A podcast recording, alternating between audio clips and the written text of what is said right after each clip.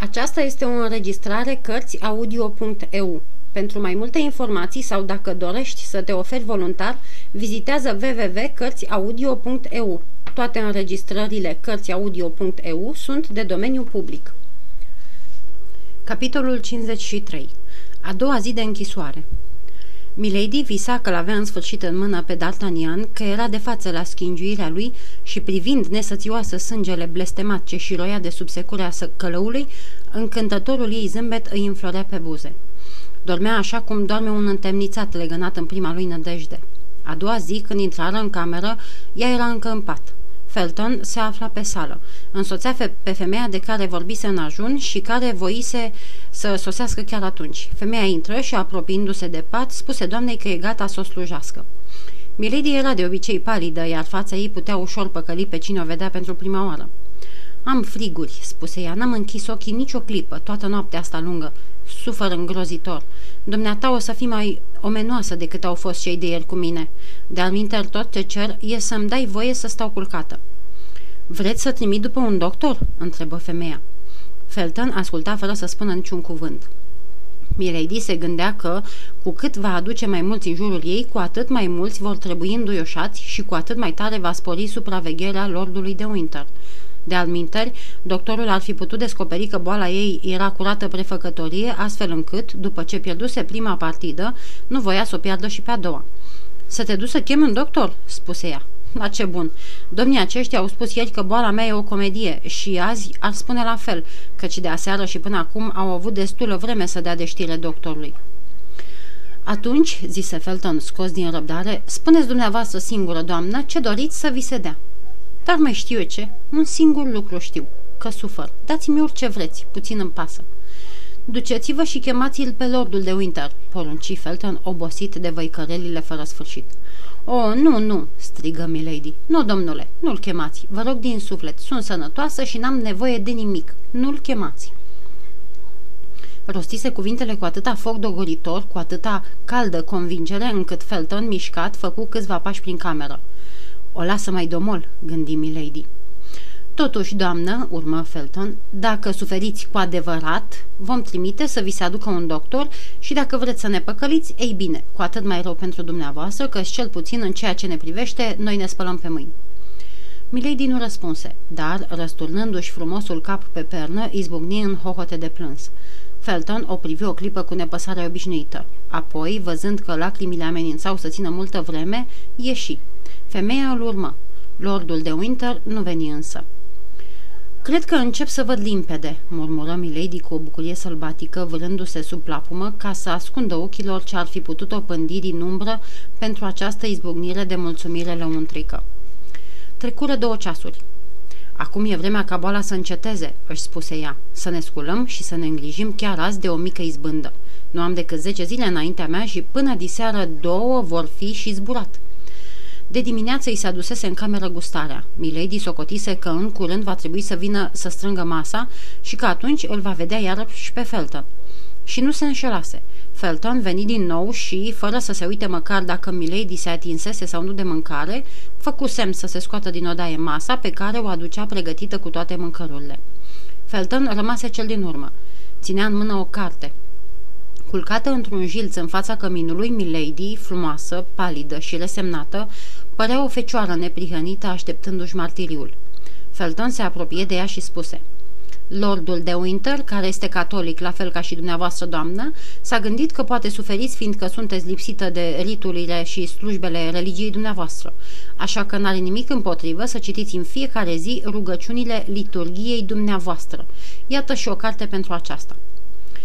Mirată de felul în care Felton pusese cartea pe măsuța de lângă Milady, de tonul cu care rostise cele două cuvinte liturgia dumneavoastră, de surâsul disprețuitor care le însoți, Milady își ridică privirea și se uită cu mai multă luare aminte la ofițer. Atunci, după pieptănătura simplă, după îmbrăcămintea prea lipsită de orice podoabă, după fruntea lui netedă și lucioasă ca marmura, dar tot ca marmura de tare și de nepătruns, recunoscu pe unul din acei posomorâți puritani pe care îi întâlnise atât de des la curtea regelui Iacob și la regelui Franței, unde, cu toată amintirea nopții Sfântului Bartolomeu, venea uneori să caute sprijin. A avut deci una din acele străfulgerări ale cugetului, cum numai oamenii de geniu le au la răscruce de nevoi, în clipe decisive de care atârnă soarta sau viața lor. Cele două cuvinte, liturgia dumneavoastră și o fugară privire aruncată asupra lui Felton, îi dezvăluiseră însemnătatea răspunsului cel va fi dat. Dar, cu istețimea din totdeauna a minții ei, acest răspuns îi și alunecă pe buze. Eu, spuse ea cu un ton de dispreț pe care îl potrivi după cel pe care îl băgase de seamă la tânărul ofițer, domnule, liturgia mea Lordul de Winter, catolicul dezmățat, știe bine că nu sunt de aceeași religie cu el și se vede că vrea să mă prindă în laț. Atunci care e religia dumneavoastră, doamnă?" întrebă Felton cu o imire pe care, deși știa să se stăpânească, nu izbuti să-și o ascundă în întregime. Voi spune-o, răspunse Milady cu prefăcută înflăcărare, chiar în ziua în care voi fi suferit îndeajuns pentru credința mea. Privirea lui Felton descoperi frumoasei Milady toată întinderea nemărginită ce deschisese vraja acestui singur cuvânt. Cu toate acestea, tânărul rămase mut și nemișcat. Numai privirea lui vorbise. Sunt în mâinile dușmanilor mei, urmă ea cu acel glas de călduros avânt pe care știa că l-au îndeopște puritanii. Ei bine, sau mă scapă Dumnezeul meu, sau pierd în numele lui. Acesta este răspunsul pe care te rog să îl duci lordului de Winter. Cât privește cartea aceasta, adăugă ea arătând micul ceaslov cu vârful degetului, dar fără să-l atingă, ca și când ar fi spurcat-o, puteți să o luați înapoi și folosiți-o dumneavoastră, căci, fără îndoială, sunteți de două ori părtașul lordului de Winter. Părtaș la prigoana mea și părtaș la erezia lui.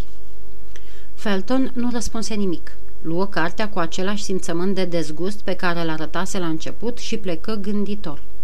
Lordul de Winter veni cam pe la cinci seara. Milady avusese vreme peste zi să-și întocmească un plan de felul cum să se poarte. Îl primi ca o femeie care avea iarăși încredere în puterile ei. Pare-se, începu lordul, așezându-se într-un jilț în fața celui în care stătea Milady și întinzându-și alene picioarele spre cămin, ne-am cam lepădat de credința noastră. Ce vrei să spui, domnule?" Vreau să spun că de când ne-am văzut ultima oară, ne-am cam schimbat religia. Nu cumva te-ai măritat din întâmplare a treia oară cu un protestant?" Vorbește lămurit, milord, îl poftia privindul de la înălțime, căci îți mărturisesc, aud cuvintele dumitale, dar nu le înțeleg. Înseamnă atunci că n-ai niciun fel de religie. Lasă, e mai bine așa, adăugă răspicat lordul de Winter. Fără îndoială se potrivește mai mult cu vederile dumitale, întări cu răceală Milady. Da, mărturisesc, mie tot una. Chiar dacă n-ai mărturisi această nepăsare față de religie, milord, desfrâul și nelegiuirile dumitale te-ar da de gol. Cum? Dumneata vorbești de desfrâu, doamnă Mesalina, Lady Macbeth. Sau n-am auzit eu bine? Sau, la dracu mare nerușinată mai ești? Vorbește astfel fiindcă știi că se aude ce spui, răspunse nepăsătoare Milady, și fiindcă vrei să asmuți temnicerii și călăii dumitale împotriva mea. Temnicerii mei? Călăii mei? Mai las-o, doamnă, o iei pe un ton poetic și comedia de ieri devine în această seară tragedie. De altfel, peste opt zile vei fi acolo unde trebuie să fii și sarcina mea va ajunge la capăt ticăloasă sarcină, nelegiuită sarcină, izbucni Milady cu înflăcărarea victimei care își întărâtă judecătorul. Pe cinstea mea, se mânie, mânie de Winter, ridicându-se, pare mi se că aragioasa își pierde mințile. Ia potolește-te, doamnă puritană, sau de nu te bag la carceră. La naiba, ți s-o fi urcat la cap vinul meu de Spania. Dar n-avea nicio grijă. Beția aceasta nu-i periculoasă și nu va avea urmări și lordul de Winter se depărtă înjurând ceea ce pe vremea aceea era un obicei cu deosebire cavaleresc. Cum se afla într-adevăr în spatele ușii, Felton nu pierdu niciun cuvânt din toată scena. Milady ghicise. Da, du-te, du-te, mormăi în urma cumnatului ei. Deopotrivă urmările se apropie, dar tu nu o să le vezi, dobitocule, decât când nu o să le mai poți opri. Se făcu iarăși tăcere. Trecură două ceasuri. Când i se aduse masa de seară, o găsiră pe Milady făcându-și cu glas tare rugăciunile pe care le învățase de la o slugă bătrână a celui de-al doilea soț al ei, un aspru puritan dintre cei mai aspri. Părea dusă de pe lume, fără să ia parte la nimic din ce se petrecea în jurul ei. Felton făcu semn să fie lăsată în pace și când totul a fost rânduit, ieși tăcut odată cu soldații. Știind că putea fi spionată, Milady își făcu rugăciunea până la sfârșit și îi se păru că soldatul care păzea la ușă se oprise ca să asculte. Deocamdată nu dorea nimic altceva. Se ridică, se așeză la masă, mâncă puțin și bău numai apă. Peste un ceas veniră să strângă masa, dar de această dată Milady băgă de seamă că Felton nu-i mai însoțea pe soldații. Îi era de șteamă să o vadă prea des. Se întoarse spre perete ca să zâmbească, fiindcă zâmbetul ei vădea o asemenea biruință încât acel singur zâmbet ar fi putut să o dea de gol. Lăsă să mai treacă o jumătate de ceas, apoi când peste bătrânul castel coboră adânca tăcere și când nu se mai auzi decât veșnicul vuiet al mișcătoarelor ape ca o uriașă suflare a oceanului, Milady, cu vocea ei cristalină, armonioasă și răsunătoare, începu să cânte primul verset din psalmul care în acea vreme era atât de drag puritanilor. Doamne, Tu ne părăsești, e piatra de încercare a credinței, dar pe urmă Tu ne dăruiești cu cerească-ți mână cu nuna suferinței.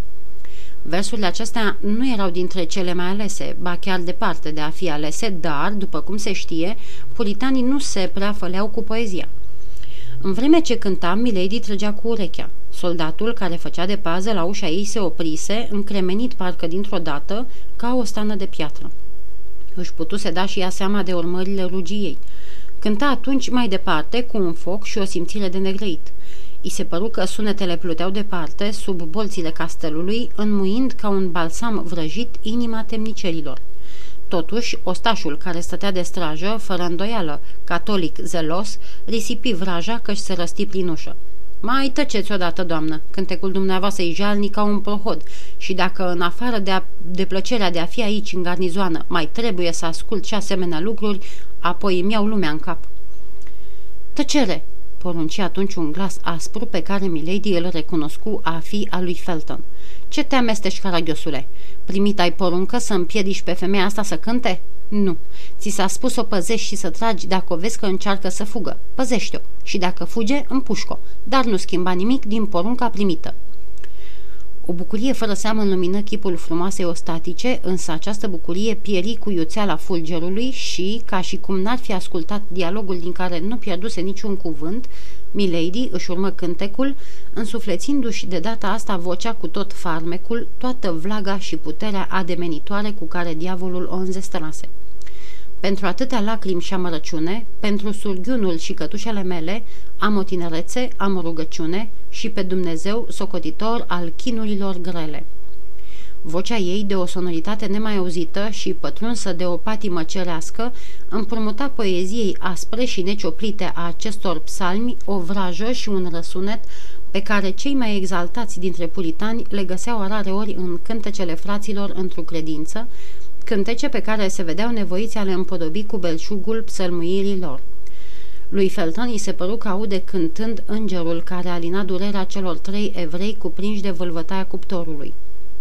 Milady urmă, dar ziua mântuirii va sosi pentru noi, Dumnezeule mare și sfânt, și dacă în zadar am nădăjdui, tot ne rămâne martiriul și al morții avânt. Acest verset, în care cumplita vrăjitoare se strădui să-și pună tot sufletul, izbuti să semene tulburarea în inima tânărului ofițer. Deschise dintr-o dată ușa și Milady îl văzu în prag, alb la față ca totdeauna, dar cu ochii aprinși, aproape rătăciți. De ce cântați astfel?" spuse el, și mai ales de ce cântați cu astfel de voce?" Iertați-mă, domnule," răspunse spășită Milady, uitasem că în casa asta cântecele mele n-au ce căuta. V-am jignit poate în credința dumneavoastră, dar am făcut-o fără să vreau, vă jur. Iertați-mi deci o greșeală care poate e mare, dar pe care am săvârșit-o fără să vreau. Milady era atât de frumoasă în clipa aceea, avântul religios de care părea cuprins să ilumina într-astfel chipul, încât Felton, mărmurit, crezu că vede cu ochii lui îngerul pe care adineauri îi se păruse doar a-l auzi. Da, da, răspunse el, da, tulburați, treziți oamenii care locuiesc în acest castel. Sărmanul nebun nu-și dădea nici el seama că vorbea fără șir, în vreme ce Milady își împlânta privirea vie și pătrunzătoare în adâncul inimii lui. Voi tăcea, răspunse Milady plecându-și ploapele. Vorbea cu toată blândețea pe care putea să o dea vocii și cu toată supunerea pe care putea să o întipărească ținutei sale. Nu, nu, doamnă, adăugă Felton. Puteți cânta, dar cântați vă rog mai încet, mai ales în timpul nopții. Și cu aceste cuvinte, simțind că nu-și va mai putea păstra multă vreme asprimea față de o statică, ieși pripit din camera ei. Bine ați făcut, domnule locotenent," spuse soldatul. Cântecele astea îți răscolesc sufletul. Dar, până la urmă, te obișnuiești cu ele. Are un glas strașnic de frumos."